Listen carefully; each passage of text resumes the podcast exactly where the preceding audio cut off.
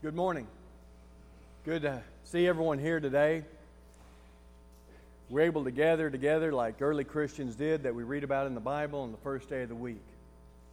Able to sing praise to God and talk with Him in prayer and gather around the Lord's table like we did this morning. It's good to be here. You know, life is full of choices.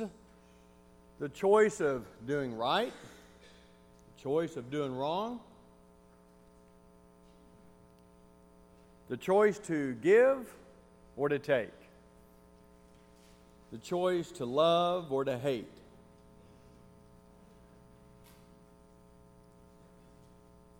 Life is full of choices. So, what would you do if, or what would you be willing to do if someone offered you $10 million? $10 million. I mean, that's, that's life changing, isn't it? That's a huge sum of money.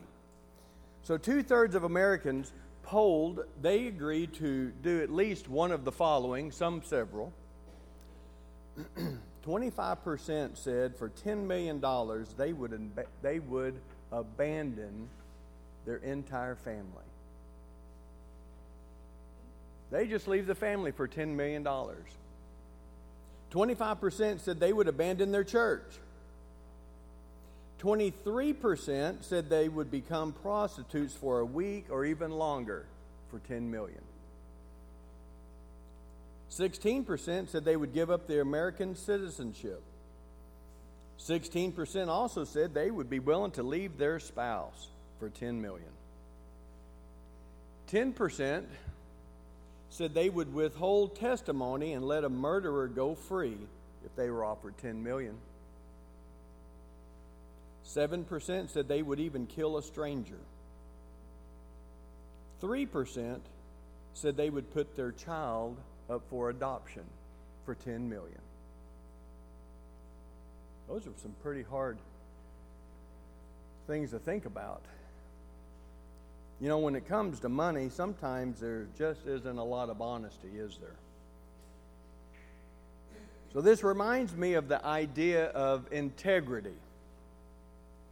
That's what we're going to talk about for just a few moments.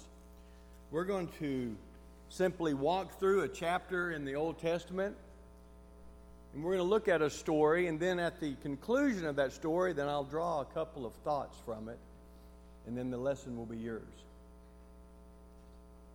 But first, I'll share that back in 2002, I was working for an internet company. I'd left education for a few years, and I was working with, uh, with Robert McFadden for a company called IP Communications. Well, my boss at the time was a gentleman named Mr. Cochran. And Mr. Cochran, when he was in the Army, he loved card tricks. So I said, I got a card trick. and he said, Okay, let's see your card trick. And I showed him this card trick, and, and I asked a series of questions. And whenever you answer the questions, you can answer it truthfully or you can lie if you want to. And through these questions and through your answers, I end up revealing what your card was that you had selected.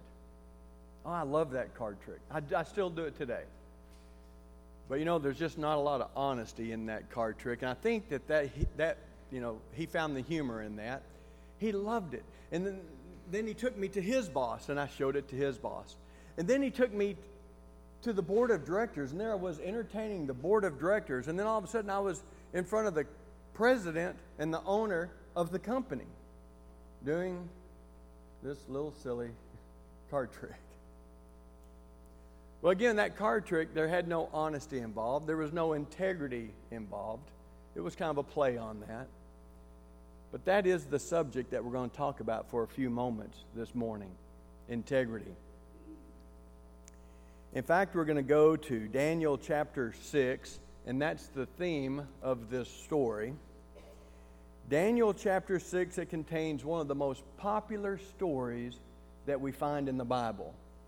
In fact, I would contend that Daniel in the lion's den ranks up there probably in the top five of Bible stories when it comes to popularity, people knowing it. Can you imagine if there was a law passed today that forbid us from coming to church, from public worship, or, or even if it forbid us from praying?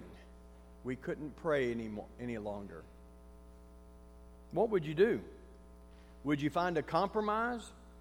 Or would you just stop praying?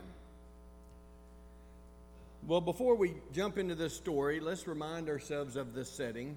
You might remember that Judah and Jerusalem and all that that was captured and they took away some of the Jewish people, especially some of the real smart people and the princes and stuff like that. And Daniel was one of them that they exiled, that they pulled away. And so Daniel, he's still in Babylon at this time, but the government has changed, the king has changed, and there's a new government in place. In chapter 5, we see uh, Belshazzar had passed away, and now we have the ascension of Darius the Mede in chapter 6. Now remember, at this time, Daniel's getting pretty old. When I say pretty old, he's getting 80, 81. So he's, he's getting up there, right? Some will even say that he's in his mid 80s. But he still has his health, he still has his mental abilities. They haven't diminished at all. So if you'll follow along with me in Daniel chapter 6, and we'll start with verse 1. It pleased Darius to set over the kingdom 120 satraps or governors to be throughout the whole kingdom. And over them, three high officials, of whom Daniel was one, to whom these governors should give account so that the king might suffer no loss. So, there were several Persian rulers who they were called Darius in this sense. And the Darius that we find here in chapter 6 refers to Cyrus the Great. You can go through history and find this, gentlemen. Cyrus the Great, the Persian ruler, who eventually he ends up allowing the Jews to return back to Jerusalem some 70 years after they were taken into captivity. So that comes on down in the story several chapters later, but verse 3 then Daniel became distinguished above all the other high officials and governors because an excellent spirit was in him. And the king planned to set him over the whole kingdom. This verse should sound pretty familiar. If you've read the book of Daniel, it should. Whenever Daniel was given a job to do, he did it better than anyone else. And that's why Darius, or, or Cyrus the Great, had planned to set him over the whole kingdom. But when the other two high uh, uh, administrators, when they heard about this, they got upset. Now, the other two are, are crooked. And they got upset. And I don't know exactly what they thought was going to happen. Maybe they were skimming from the top and they thought maybe they weren't going to be able to line their pockets any longer. I don't know what it was, but they got upset that Daniel was going to be placed over them. So let's talk about the, the chain of command for just a moment. This is just kind of a simple visual that I created. You have Cyrus the Great on top, and then you then you have the three high officials, which Daniel is one of them. And then underneath them is those 120 governors. So you have these different uh, areas that, that they were going to be ruling over. And so what we find here is that in verse 3, Daniel became distinguished above the others, and they were he was actually going to put him over the other two high officials. That's what got him upset. Sounds pretty political, doesn't it? In fact, politicians trying to have government officials arrested on false charges. Where we've heard that before. Well, verse 4 then the high officials and the governors they sought to find ground for complaint against Daniel with regard to the kingdom, but they could find no ground for complaint or any fault because he was faithful and no error or fault was found in him. So those two high officials they decide they're going to scheme against Daniel. they're going to find something and bring some charges against him. So they went through his life, they went through everything they could. They couldn't find anything the guy was doing wrong. In fact, he's a pretty good guy. So they were at a loss. What are we going to do to bring charges against him? Verse 5. Then these men said, hmm, sorry, verse 5. Then these men said, We shall not find any ground for complaint against this Daniel unless we find it in connection with the law of his God. So he's a pretty good guy, so we're going to have to go to his religion, find out something. Verse 6 Then these high officials and governors came by agreement to the king and said to him, O King Darius, live forever. All the high officials in the kingdom, the prefects and the governors, the counselors and the governors are agreed that the king should establish an ordinance and enforce an injunction that whosoever makes petition to any god or man for 30 days, except to you, O king, shall be cast into the den of lions. Now, O king, establish the injunction and sign the document so that it cannot be changed, according to the law of the Medes and the Persians, which cannot be revoked. I don't know about you, but back when, when I was still teaching and in education, we used to have auctions. I know Philip's done this a lot to have someone bid and pay money, and their kid could become principal for the day. So you've seen auctions like that, and that's kind of what it seems like to me, except it's not principal for the day, it's not even governor for the day, but it's God for a month. So that's what they're asking this king to do is to set up a decree that you will be God for a month. No one can pray to any other God or any other person except to you, O king.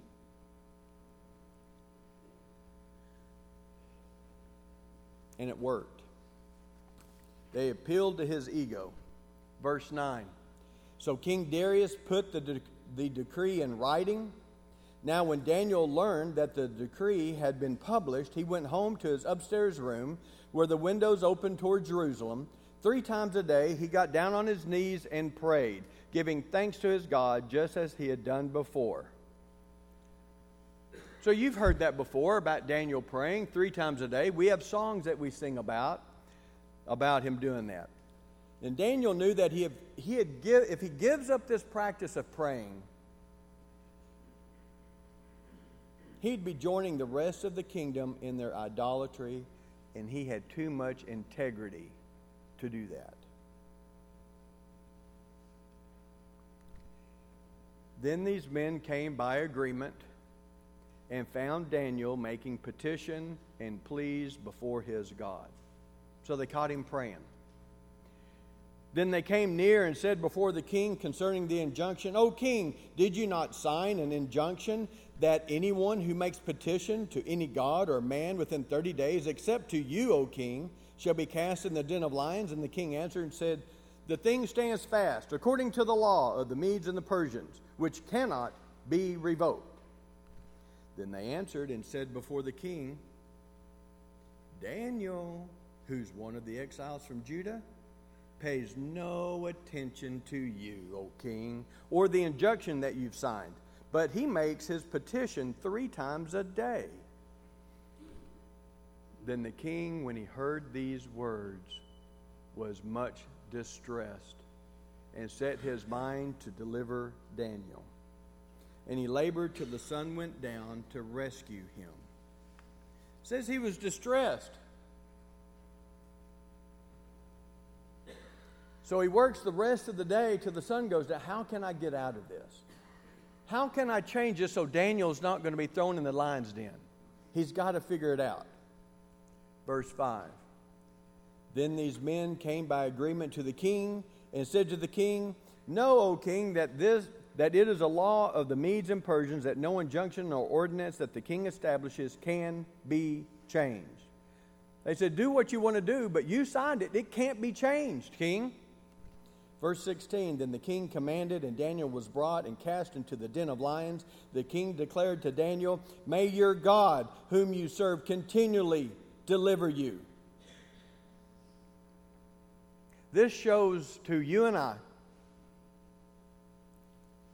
that Darius, this God of the month title that he's now wearing, it wasn't the it wasn't worth anything. It wasn't worth the paper it's printed on.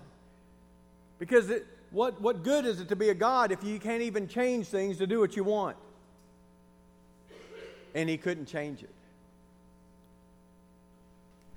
Verse 17 And a stone was brought and laid on the mouth of the den, and the king sealed it with his own signet and with the signet of his lords, that nothing might be changed concerning Daniel.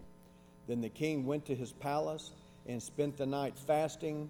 No diversions were brought to him, and sleep fled from him. He was worried sick, wasn't he? He was worried all night long, couldn't, get a, couldn't go to sleep at all, didn't sleep a wink. He's worried about his friend Daniel. He knew that he had just put an innocent man in the lion's den. Verse 19 Then at break of day the king arose and went in haste to the den of lions. It said he went in haste. That means he hurried. Kings don't get in a hurry for anything. They don't get un, un, they don't get upset, they don't get in a hurry.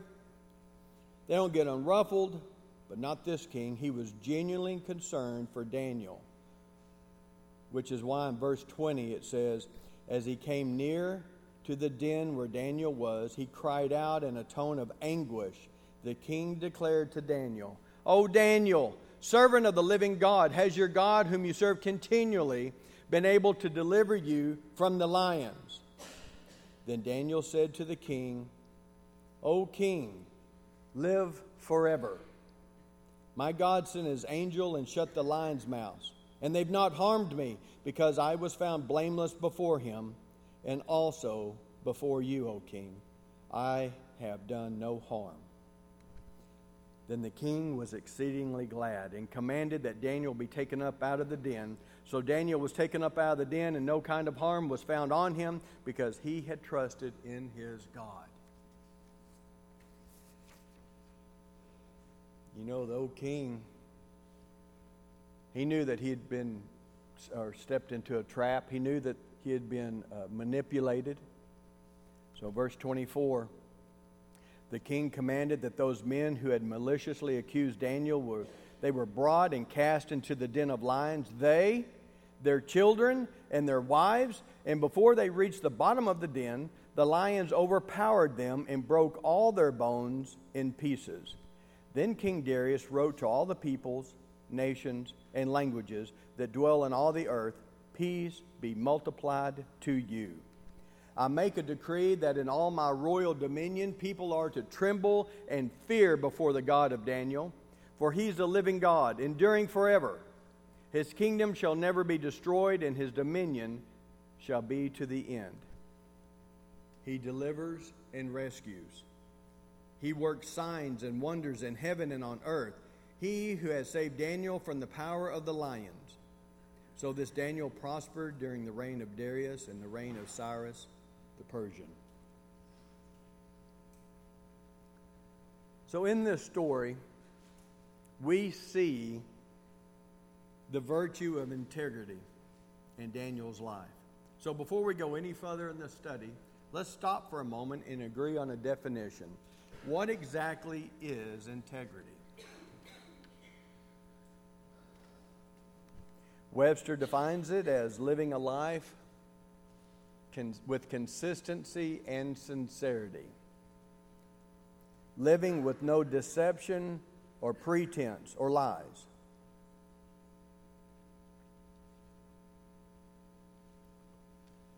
Someone has observed a person with integrity is not divided. They're not two different types of people. That would be duplicity.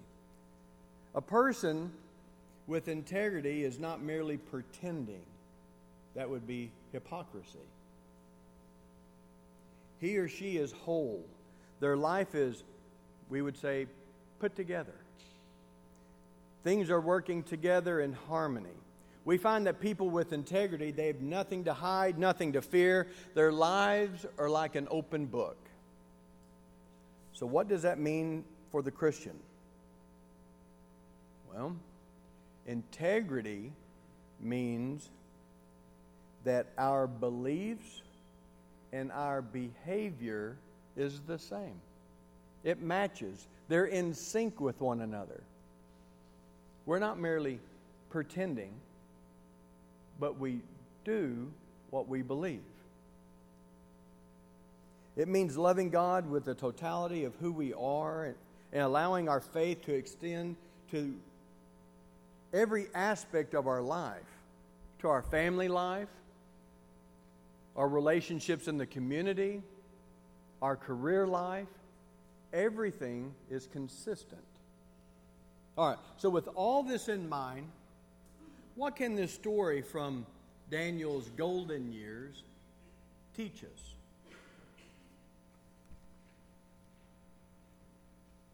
First, the events of chapter 6, it helps us to understand that Christian integrity shows.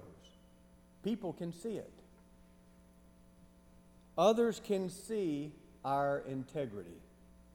Think of Paul's words in Philippians chapter 2 when he said that as children of God, we must become blameless and pure, without fault in a crooked and depraved generation in which you shine like stars in the universe as we hold out the word of life. Daniel was a bright star in that sense. In fact, his character was so pure that his enemies had to create a brand new law against praying to God to catch him doing something wrong in order to accuse him of anything. In other words, you know what they did? They had to make integrity illegal so they could catch him in something. Number two, living a life of integrity does not shelter you from the unfairness of life. And i will just tell you right now, I'm sorry about this one, but it's the cold reality of this world, isn't it? Remember, Daniel wasn't thrown in the lion's den because he had done something wrong, but it was because he had done something right. So if you're honest, if you stand for the truth, that does not remove the unfairness of this world. Daniel was punished for the crime of praying in the privacy of his home. Being thrown in this lion's den would have been a horrible fate if it weren't for God's intervention. First, this was not just one lion, it was several. They were lions with incredible strength, lions that were kept hungry and ferocious so that they could be counted on to attack whoever was thrown in the lion's den. This is an 80 something year old man, a man of great integrity, whose only fault was the consistent way that he followed God. And here he was about to be eaten alive. That is not exactly unfair. Excuse, me. let me say it again. That is exactly unfair. He didn't belong in that situation but those crooked people put him there. Sometimes Christians, we're under the false impression that if you live a godly life, then you're going to be exempt from pain. That's not true. You're going to be exempt from the hardships of life. That's not true. The truth is, we live in a fallen and warped world.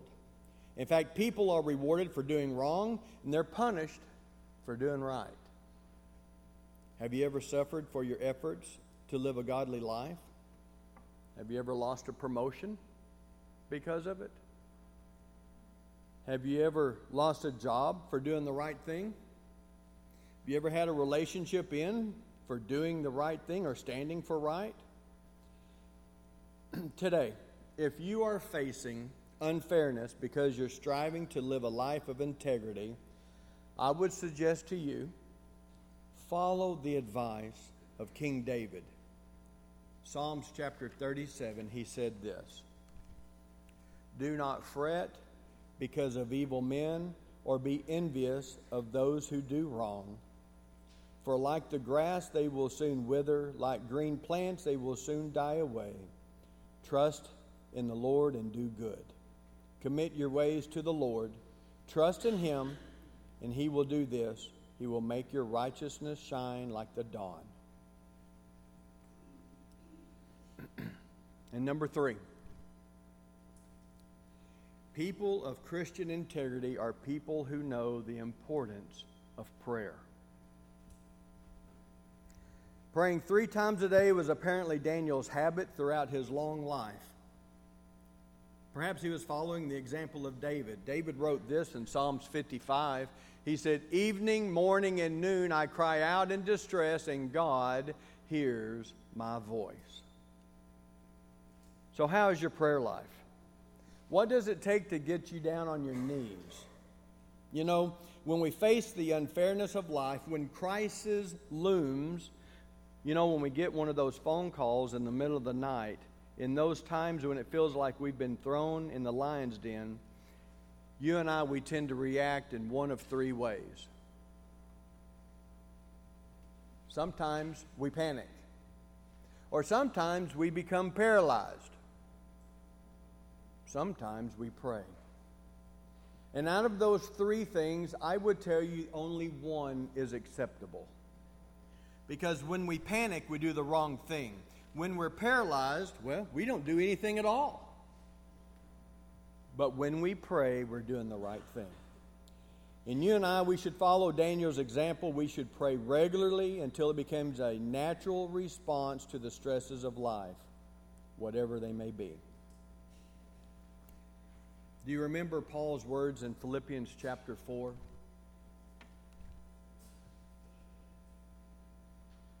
He said, Do not be anxious about anything, but in everything, with thanksgiving, present your request to God.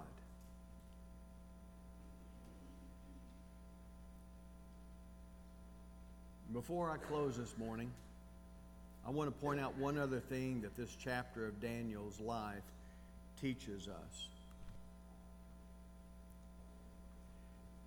His example proves that by living a life of integrity, we can have an amazing impact on the world. We can have an impact by having an honest life, a life full of integrity.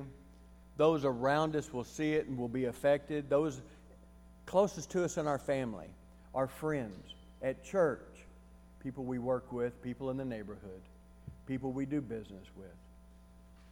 They'll take notice, and it will have an impact on others. Daniel's reputation as a man of integrity not only gave him the opportunity to impact two great empires, the Babylonian and the Persians, but he also changed the course of the history of the people of God. Do you remember the king's proclamation after finding Daniel unharmed the next morning? He said this I issue a decree that in every part of my kingdom, people must fear and reverence the God of Daniel, for he is the living God, and he endures forever. His kingdom will not be destroyed, his dominion will never end. He rescues and he saves. He performed signs and wonders in the heavens and on the earth.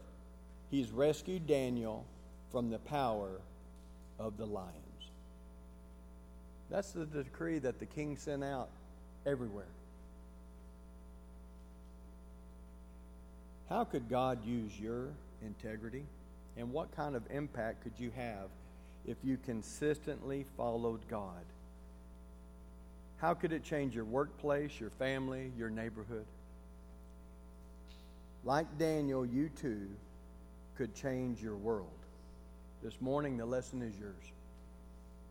Let's remember the prayer life of Daniel. Let's remember the importance of a life of integrity. This morning, what are you struggling with? Are you struggling with the way that the world wants you to behave or wants you to act? Are you living a life of integrity or do you need to make a stronger stand? Are you a Christian today?